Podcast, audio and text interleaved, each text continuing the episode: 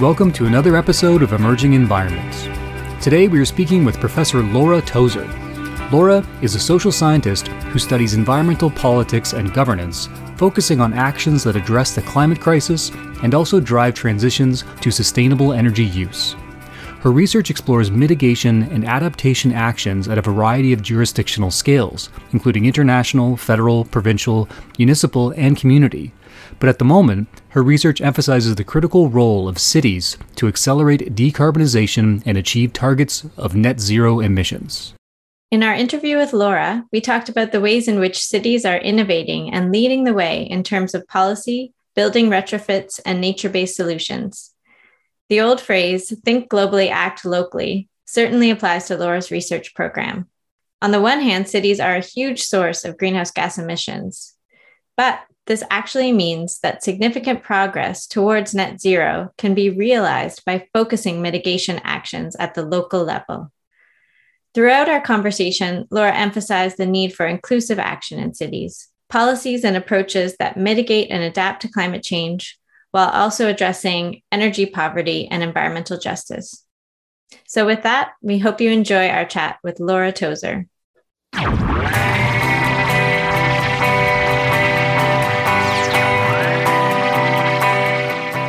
Hi, Laura. Thanks so much for joining us on the podcast today. Hi, thanks. I'm happy to be here.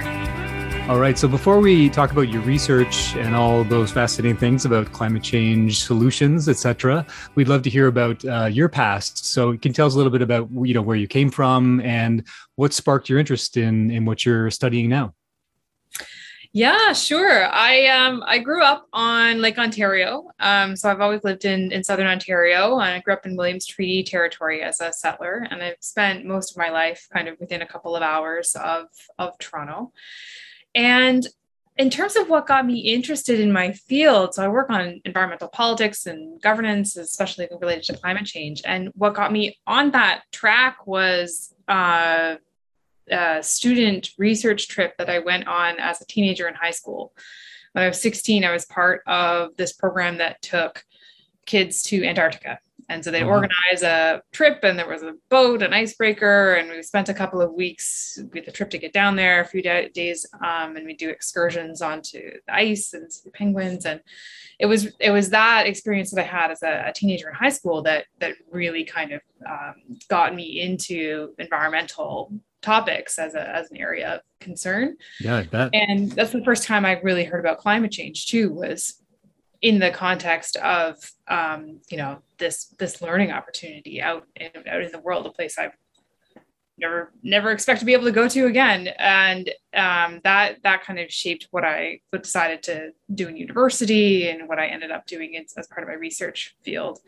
Um, but I took a little bit of a um, meandering path through different topics when I decided what I wanted to to study in university. I started out as um, a, a, physical scientist in environmental science, mm-hmm. and um, had had ideas about what I wanted to do, and in terms of um, you know uh, really biology and ecosystems and that kind of thing. But as part of my undergraduate degree, I started to get more and more exposed to environmental studies and human geography. So, how what are the human dimensions of some of these problems, and how do we try to solve them? Mm-hmm. And so that kind of influenced my track through um, graduate school to come, become interested in the the research that I do now on on climate change policies and politics. Cool. Yeah, it sounds like the Antarctica trip was very impactful. That's that's amazing. I, am jealous. That sounds incredible. And um, so, in addition to you know something like that having a significant impact on your your trajectory, was there a similar incident or or maybe publication or something in the climate movement more broadly that steered you maybe towards the more social side of things? One of the things that had a big impact on me was um, well, two things. One is that I, as an undergraduate student, was a research assistant in a geography research group. Um, I was still doing environmental science at the time, and this was kind of my first time seeing what it was like to do um, social science and the human dimensions of climate change. They focused mm-hmm. on adaptation and vulnerability. And so that really kind of opened up my eyes to this whole other side of, of research that I didn't have really had that much exposure to yet. Um, but then when I was still deciding what I wanted to do next, uh, I was involved um, throughout my undergraduate work in in going to the um, International Conference of the Parties. Conferences. Mm-hmm. So the the United Nations meetings on climate change that happen every year that all the countries go to. And as I went a few times as a as an undergraduate student and, and learned about that kind of global international process of trying to agree what to do about climate change. And so I was in Copenhagen when they had the meeting there in 2009 and it was a it was a real watershed moment in international treaty making in mm. in a bad way in that it uh, everything that they were trying to set up to hold countries to high levels of ambition kind of fell apart and so at that point i started to work on on cities really and, and i think that for a lot of people it broadened what we thought of as climate change politics and where mm-hmm. we could mm-hmm. take effective climate change action so that experience of, of kind of learning a lot more about the international policymaking uh, process really got me interested in studying cities so I, I do research now thinking about what can happen about how we live in cities how we change cities. What's the the potential there to, to make a big difference in climate? Right on. And in, in terms of you know your field you know is is there a way that it's evolved in the past maybe 10 or 15 years that is able to think about both the technological side of things and also the social and political side of things in tandem? Mm. There, yeah, there's been a lot of change on that front over the last 10, 15 years in particular, because there was um, a long time when there was a big focus on technocentric approaches to solving the problem. We were right. going to figure out what kind of technology we had to swap, and we were going to line them up in a path, and we were going to find a way to pay for that and do it, and and then we would then be done. And that's not really how changing our society works. So mm-hmm. over the last 10, 15 years, as that kind of we'll add up targets and then we'll figure out the tech we need to achieve that as that hasn't worked because the climate uh, crisis has just gotten worse over that time frame mm-hmm. there's been kind of a growing recognition of the need to understand the social and cultural and political aspects of trying to make such a big transformation mm-hmm. to our society mm-hmm. and how we how we need to think about those at the same time as it's not as though we don't need different kinds of technology, but exactly like you're saying, they're it's combined together and thinking mm-hmm. about um, how change happens in lots of different ways that has has gotten more recognition in the, in the last decade or so.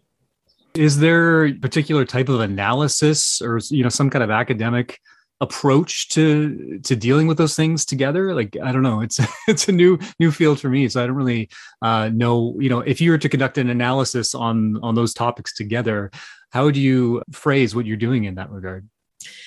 I think the the so what a lot of people are familiar with are kind of the um, economics led modeling pathway of what's a cost effective way to get to an end. Mm-hmm.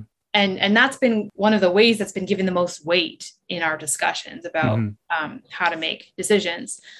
But there are as many other ways of thinking about how change happens as there are you know, even I was going to say disciplines in the social sciences, but within that, there are, are tons of, of different ways of thinking about how change happens. Because that's, I think that's really what we're trying to get at here is there are lots of different ideas about how you reorganize people, how they relate to each other, how you build enough power to make change in a system. Um, political scientists think about differently than geographers and anthropologists, but they all come at it from slightly different angles. They're all asking slightly different questions about what we need to understand in order to to figure out how to catalyze that kind of transformation. Yeah, cool. Well, maybe I will just follow up on some of that discussion. I was just curious, you know, thinking about some of the previous kind of global environmental crises, like like ozone depletion, for example, which is you know something I, I work on and know a lot about. But you know, there was, I guess, maybe a technological solution, fairly quick, easy thing. And do you think, you know, some of those past experiences kind of were hindering how to think about climate change and, and how to facilitate climate action? Was there a bit of stagnation around, well, this worked before, why can't we just, you know, why can't it work again? Yeah, I do. I do think that there was that that and that's one of the reasons why there was such a big emphasis on the international treaty making process because it worked so well for ozone.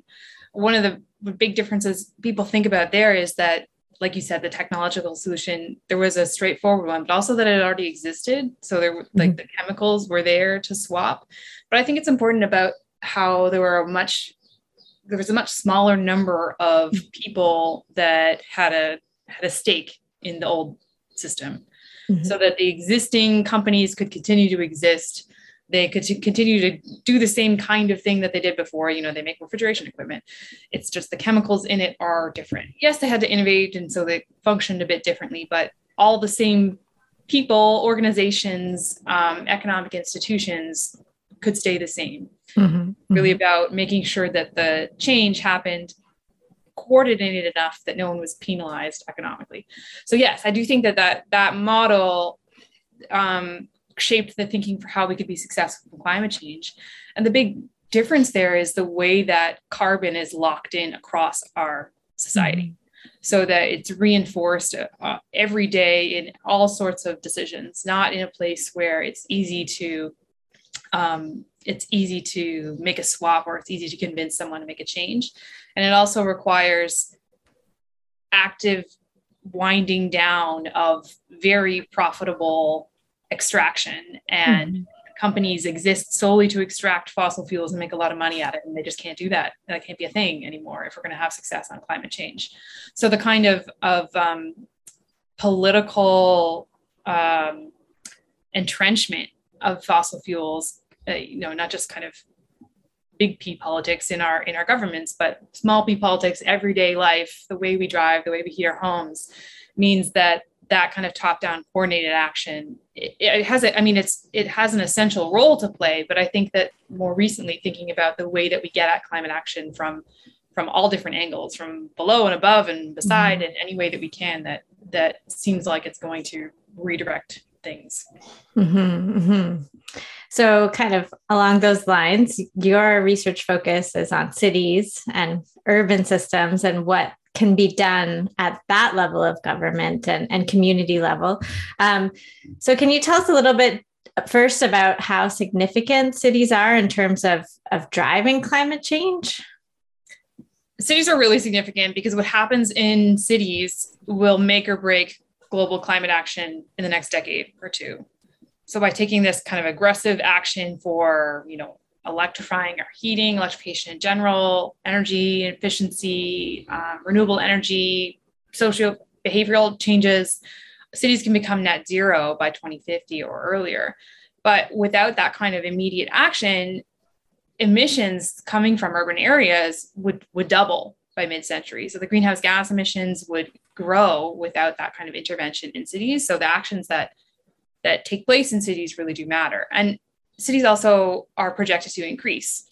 So something like 68% of the world's population will probably live in cities in, in 2050 up from 55 they also cities are, are growing as more people move there. Um, so there's you know a lot of um, danger of kind of locking in more carbon into our urban areas if we continue to build them in in really carbon intensive ways. So those the kind of decisions that we make about the shape of cities and how we live in them have a kind of central impact on whether we're successful in climate action overall Mm-hmm, mm-hmm. So, so now maybe you could tell us a little bit about sort of what are the good things that are going on in cities in terms of climate action. So, like the innovation and what cities are doing to lead sort of lead the way on decarbonization. So maybe you could tell us a couple of examples maybe from your own research about some some good news stories.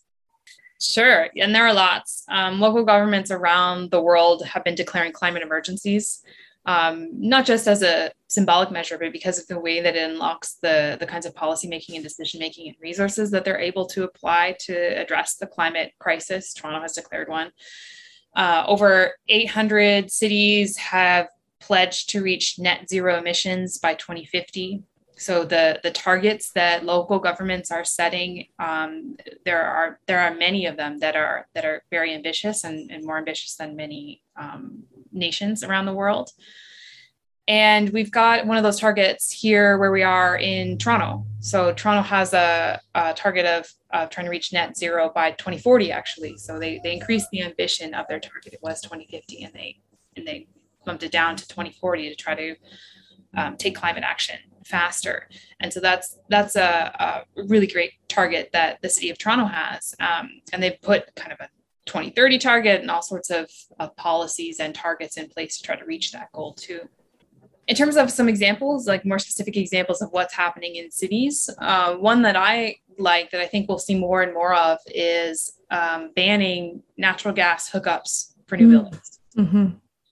Because we can't burn natural gas as a fossil fuel. We can't burn it anymore. We, ha- we don't need to burn it. We can t- put heat pumps in buildings that uh, heat and cool buildings at the same time. So New York City and San Francisco, for example, have banned natural gas hookups for new buildings so that you, you can no longer install and design a, a mm-hmm. brand new building that has gas for heating or cooking. Um, another example that uh, I think is a really interesting one is the city of Oslo. Uh, one of my graduate students, Guillaume and I, are working on a case study this summer about the city of Oslo's climate budget. They set themselves a carbon budget in the city of Oslo. The interesting thing is that they manage it through the financial office. So if there's a new initiative that the city wants to do or an agency wants to do, all these initiatives have to have both a financial budget approved, but also a carbon budget approved. You have to have mm. enough carbon allocated to your department or your initiative that it gets allowed to go ahead. And that's one of the kind of governance tools that they're using to make sure that they're um, on track for their for their climate action. So that, those are a couple of examples. I think there's some really great examples about cities and renewable energy generation as well. Mm-hmm. Um, U.S. cities have have um, signed contracts directly to have you know tens of thousands of megawatts of new renewable energy capacity. They're engaging with utilities and electricity operators in order to install solar panels and wind power mm. and, and those kinds of things within cities and and nearby. Mm. We, we spoke. Can I jump in for one second? Yeah, yeah. Uh, we spoke with uh, Thomas Homer Dixon for our last interview, and he was very keen on uh, geothermal energy as one of these components of, of renewable energy. Is that is that on your radar at all for cities?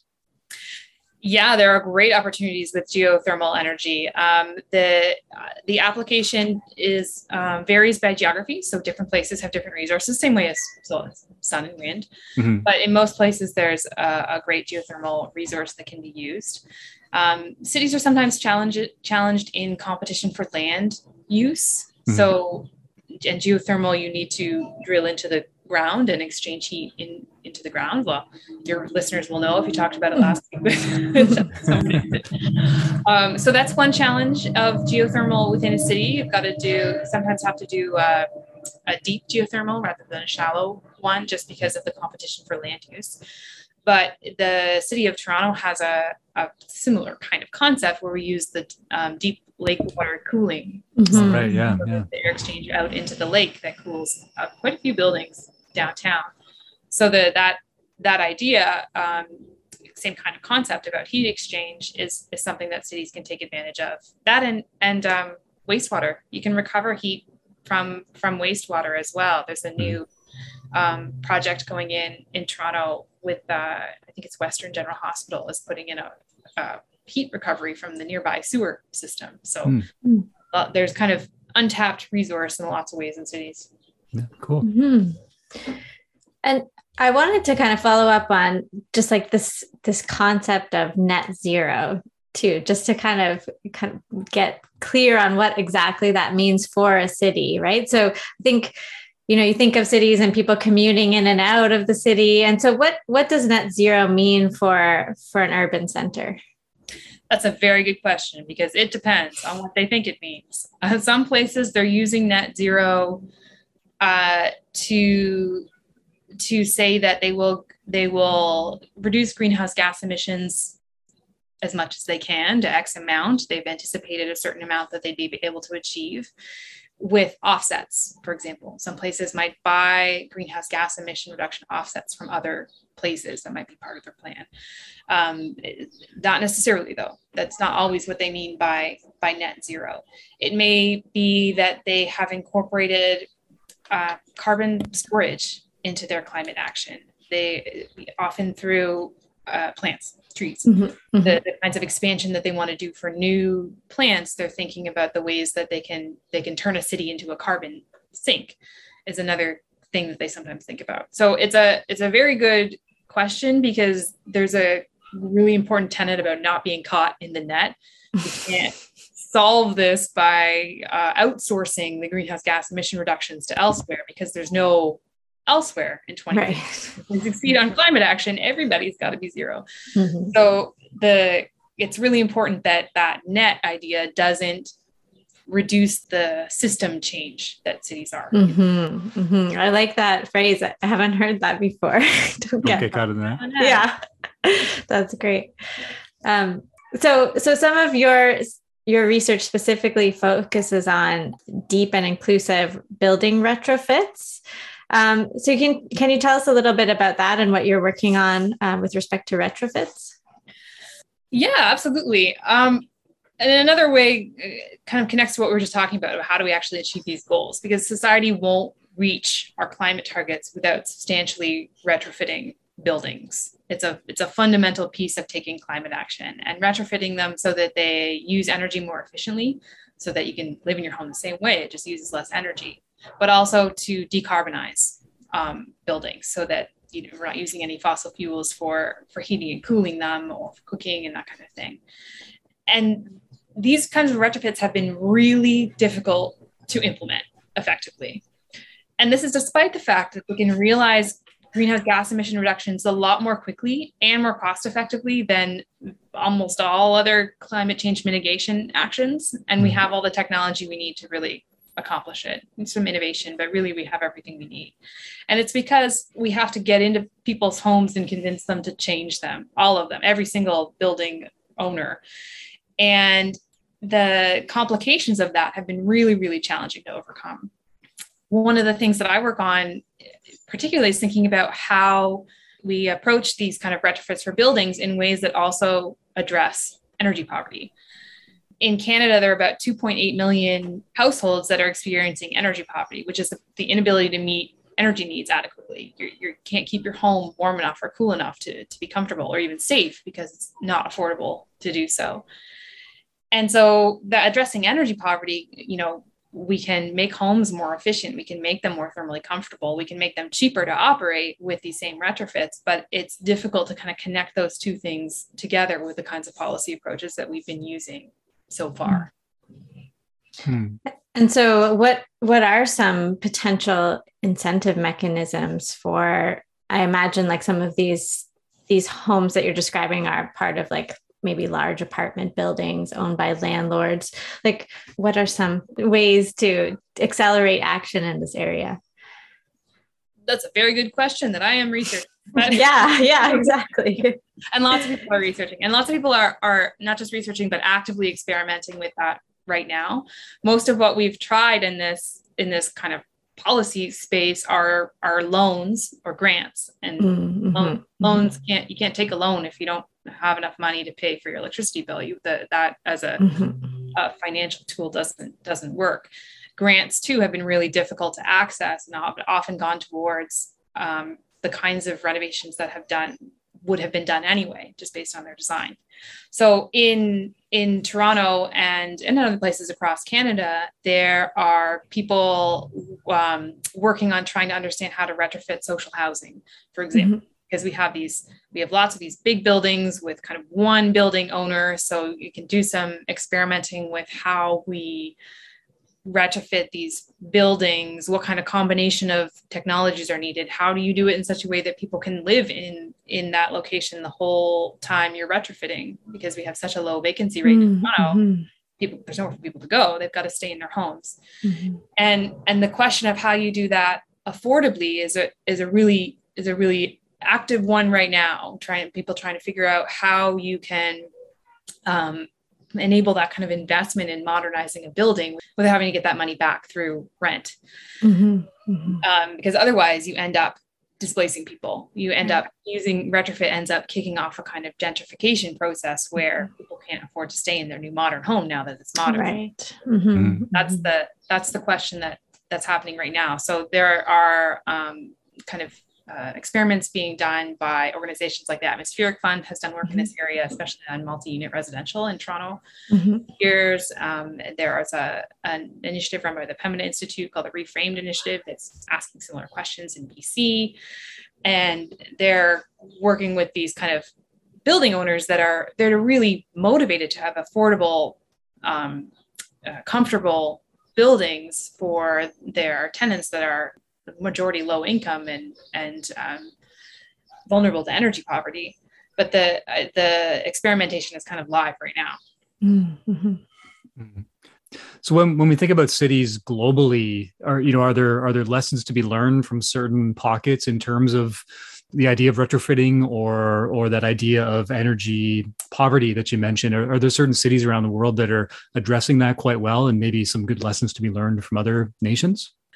Yeah there are there are so a lot of my research relates to europe and north america. So that's mm. the kind of area that i'm i'm most knowledgeable about. And so then there's a lot of action happening on this topic in europe right now. Um, for example one one lesson is or kind of a tool that could be used elsewhere is they've mandated that you need an energy performance label for buildings. So if you walk in a building you've got to be able to see or when it's sold you've got to be able to see its rating how efficient is it compared to the average and what could be done to make it more efficient so mm. kind of so that when a building is sold or or bought people know how much of an energy bill they are getting themselves into how mm-hmm. modern is this building it takes a lot of um, program around it because you have to know what the energy performance is for your building but that's that's one tool that i think is giving people a lot more information to at least understand what they're getting into it gives a kind of information a leverage point at that transfer so that you can think about the energy intensity of that building and there are places that are thinking about energy poverty and justice more than than we are in Canada, but I think that that's one area where there's still a ton more work that needs to to be done. Yeah. Mm-hmm. I just had a follow up again on, on the retrofits. And I'm curious kind of to what extent changing climate is taken into account with these retrofits. And, um, you know, I, I collaborate a little bit with some building science engineers and thinking about kind of building in shade panels and things like that. Like, is that also part of what goes on when envisioning retrofits? Good ones. Yeah and with good retrofits think about deep retrofits on multiple dimensions at once. So you're thinking about the the examples i gave so far like energy efficient decarbonizing the building. But deep retrofits on resiliency on you know seismic activity if you're on the on the west coast. And the retrofits often have when you're thinking about some of these dimensions, you're immediately into aspects that can affect the health and well-being of people who, who live in the building. So there's a big push for thinking about holistic retrofits for buildings because the scope of transformation that we need for the built environment to, to make a difference on climate to succeed on climate change is a kind of a once in a generation transformation of our buildings. So while we're doing that, we we really have to think about the way that it affects the health of people who live there, the way that the building is going to continue to exist as it as it stays there for another 40 years when we have the extreme weather events um, exacerbated by climate change and we have flooding and and that kind of thing. So it's difficult to try to optimize so many things at once because there are there are trade-offs and interactions between all of them. But on the, on the other hand we don't renovate buildings to this scale that often you know you just don't replace the the um, outside of a building or it's you know how often you replace a heating system for a building? It, you wait till it, it and there the roof you wait until it, it wears out and then you replace it. So those are the intervention points where we have to think about at least as many of them as we can in that in that change. Mm-hmm. Mm-hmm. You mentioned the the topic of justice earlier on, and so we, we wanted to ask you, you know, how how do you exactly define climate justice in the context of, I guess, energy sustainable cities? Good question. There are lots of different dimensions to justice. Lately, I've been thinking a lot about just transition, urban just transition, and this is a, um, based on the idea about how do you transform society in ways that make it fairer mm-hmm. because without thinking about whether or not our actions have equity implications then if we don't think about that, then we will make inequalities worse. Yeah. Structural inequalities in society, you know, stemming from racism, settler colonialism, and more, means that people don't have equal access to benefits and opportunities. And marginalized communities are disproportionately affected by the negatives. So that's kind of the the status quo. That's the context that that our our cities are in. So how do we take climate action in ways that tries to upend that, tries to advance equity?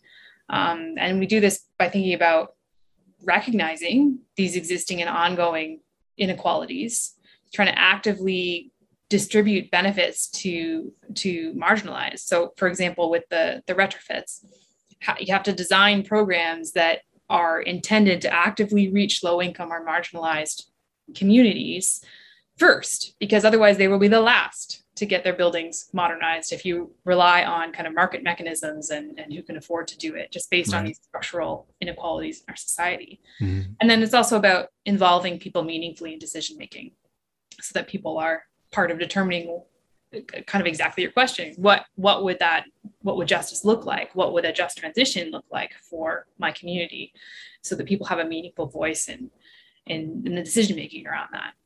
Yeah. Yeah it seems that that line of thought is you know there are parallels in the biodiversity conservation world where we've got these area based conservation targets where you know in principle they sound good like conserving this x amount of land but we need thinking more and more about all the people that will be affected by that that area that we're conserving. You know there are people that often live in these places and so ensuring that their voices are heard. So it, it seems generally that there's there's a lot of parallels there which is great to see. Yeah. Yeah, I see that, and and conserving the places that already exist and who who's benefiting from where that that wild place already exists, right? Mm-hmm. So uh, you know, thinking, trying to think about restoring or expanding in other places where the nature's already gone. Yeah. I guess expanding a little bit on what you've been talking about in terms of just transitions. Um, you know, I guess you know my my brain kind of defaults to thinking about you know transitions in the energy sector and like jobs in the energy sector and how do we kind of navigate that transition. Um, so I'm, I'm wondering and we talked about energy poverty which clearly affects people living in urban centers.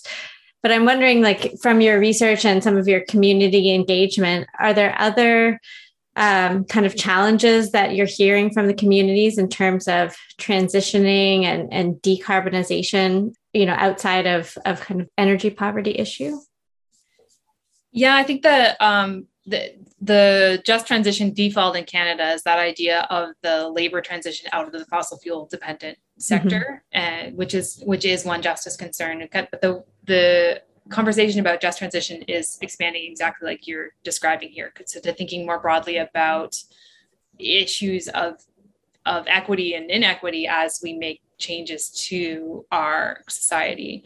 A big thing about climate action in cities is that in order to kind of take this big transformation to our society is a lot of reorganization of of how we live and and um, how we move around the, the city and so thinking about issues like um, food access for example how, how do we get the food that we need and um, one of the one of the contributors to greenhouse gas footprints in cities is the what we what we consume, what we eat, but also kind of the materials that we consume.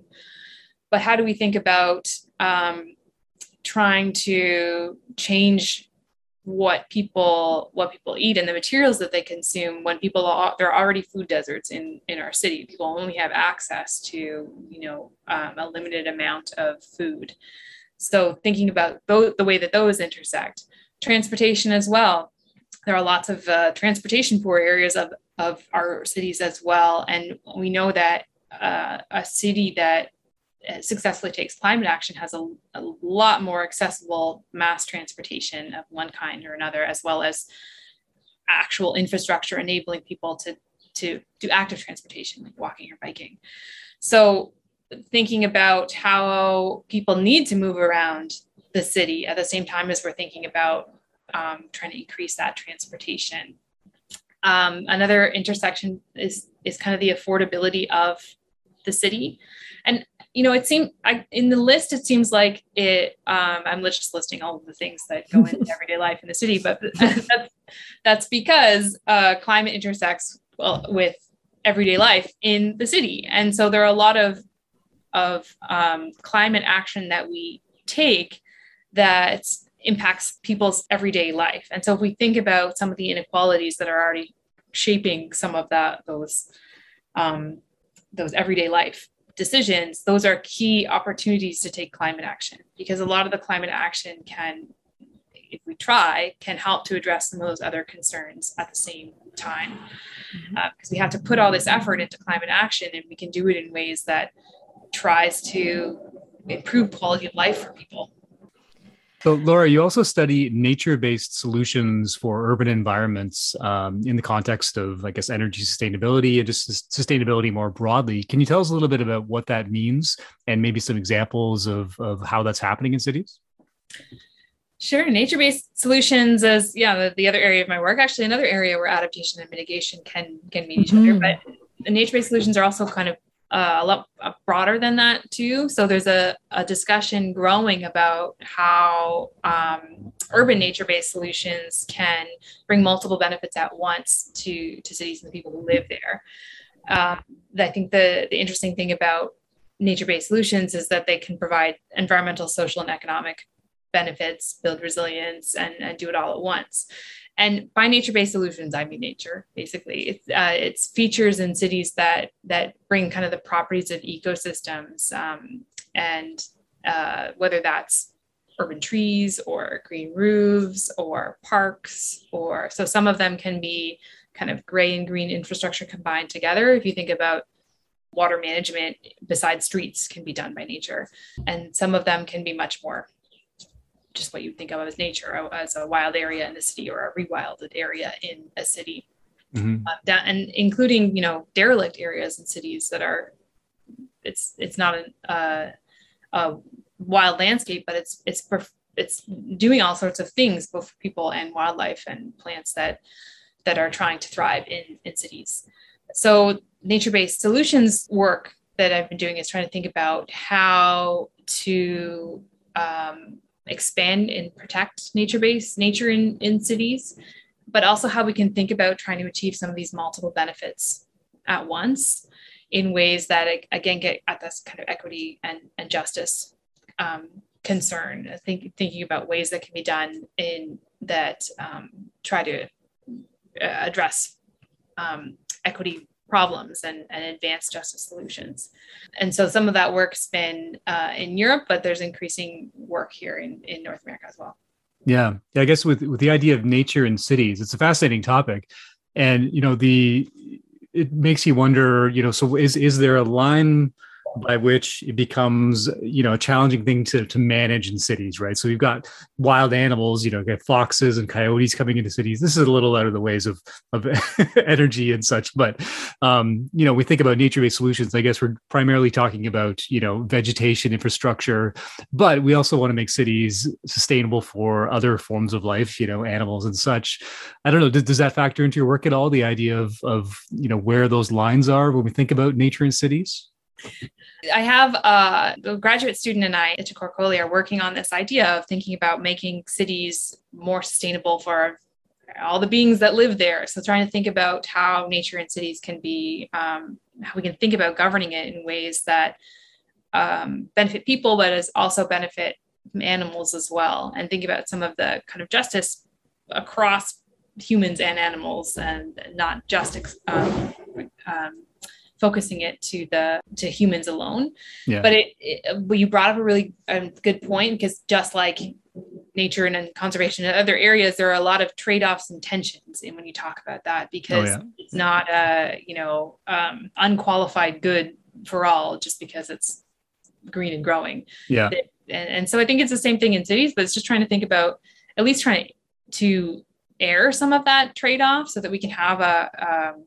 a discussion and really the decision making that takes into account we are benefiting some things more than others. Let's at least have a, a discussion about that and, and bring people into and and representatives into the decision making process. Yeah that's a fascinating fascinating topic. I look forward to seeing what comes out of that. Yeah. Um, so we just have like a few minutes left with you today, Laura. So we thought maybe we could end with kind of big picture question for you.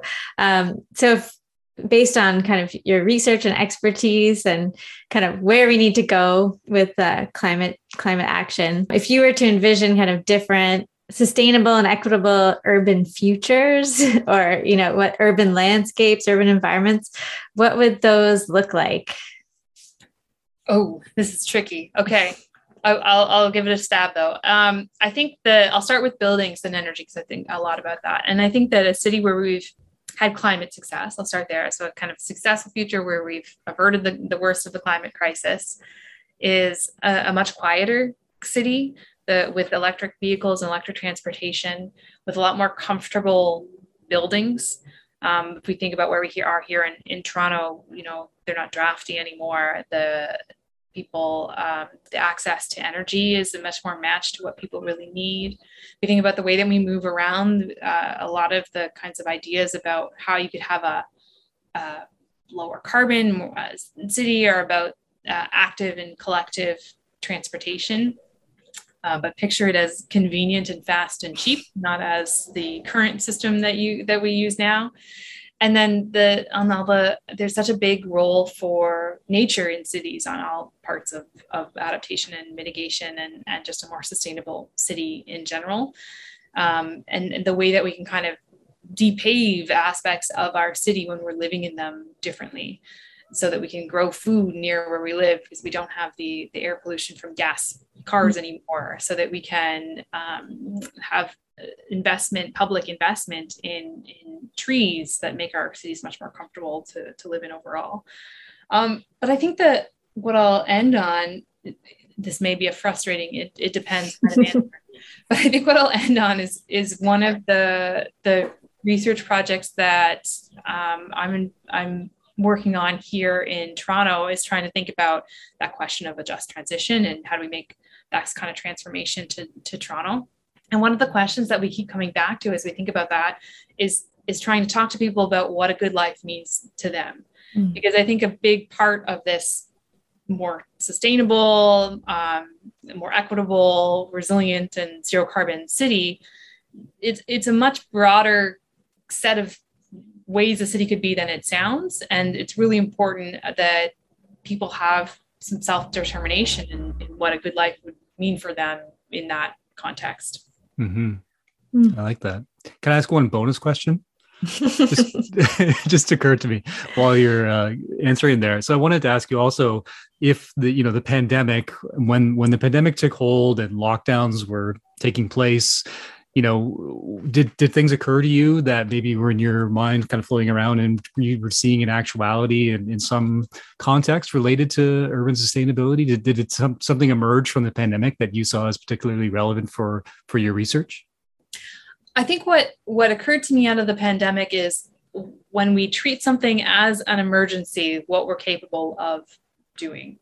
Yeah. And it really drove home that we've never treated the climate crisis as the emergency that it is. There's there's rhetoric that tries to convince us that's what's happening, but that's not really the case because because we as a society can make fast, difficult decisions with as best as we can information and try things and we just haven't been willing to do that for the climate crisis so so i think that that occurred to me the amount of of resources we were able to generate so fast, the amount of, of things we were able to stop doing, the way we were able to reorganize how we related to each other. Not to say that obviously the, the response to the pandemic was not perfect by any stretch. And but I think the kind of scope of what it means to really treat something as an emergency finally was um, evident to a lot of people. Mm-hmm. Yeah, mm-hmm. it seems like you know the immediacy of the pandemic's you know threat for our health was with the factor there. Like that was the lead the lever that was pushed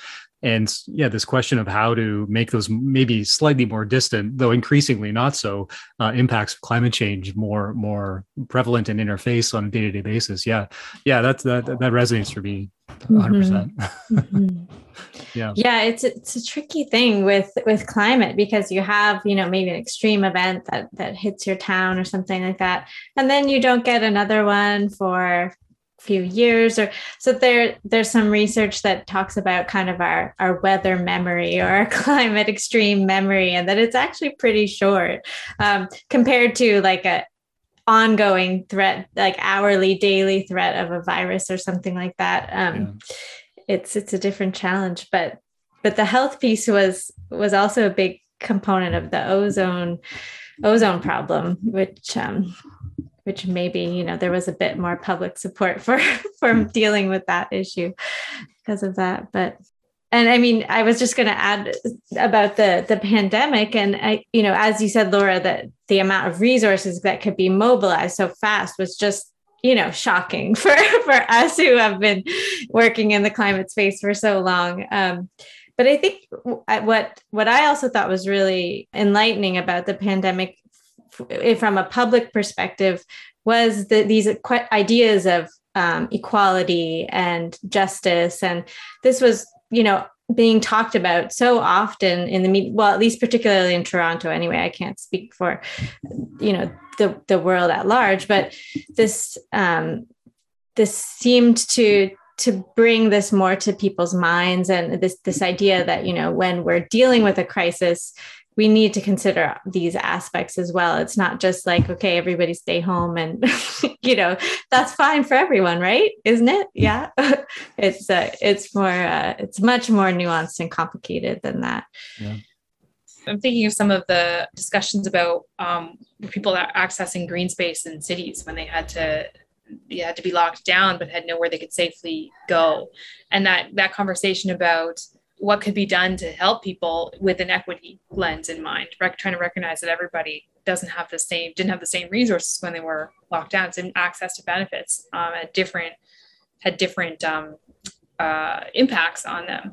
And I don't know if that really translated to very much in terms of changing cities, but I, but I hope so. I mean, I think it, it I think what it raised is the the way that this is an opportunity to try to address some of these inequalities while trying to solve whatever the problem is. And, and hopefully we moved more towards a discussion where we see it as these linked opportunities to make the climate change problem more more relevant for people so that people can take more um, so it becomes more part of of their lives and in the same way because there's often that that conversation about how we can't worry about that because the problem is too big So we hmm. can't worry about um, the inequality of the impacts of COVID because everybody has to lock down. There's just no, and there's a lot. Sometimes that discussion has happened in the climate action space too. We have to go so fast. We can't worry about inequality. And I think flipping that is is completely necessary about how taking action will only succeed if we reach everybody, and we reach everybody by making sure that um, inequality, addressing inequality, is is a core tenet of it. Yeah. I think I can award the bonus points for the bonus question. oh, do you have another question? No, yeah, no, go ahead. so, Laura, thanks so much for taking the time to join us today on the podcast. It was a fascinating conversation, and we look forward to uh, seeing what comes out of your lab in the coming years. It's exciting and necessary work. So, thanks so much. Thanks so much for having me. I really enjoyed it. All right, take care. Take care.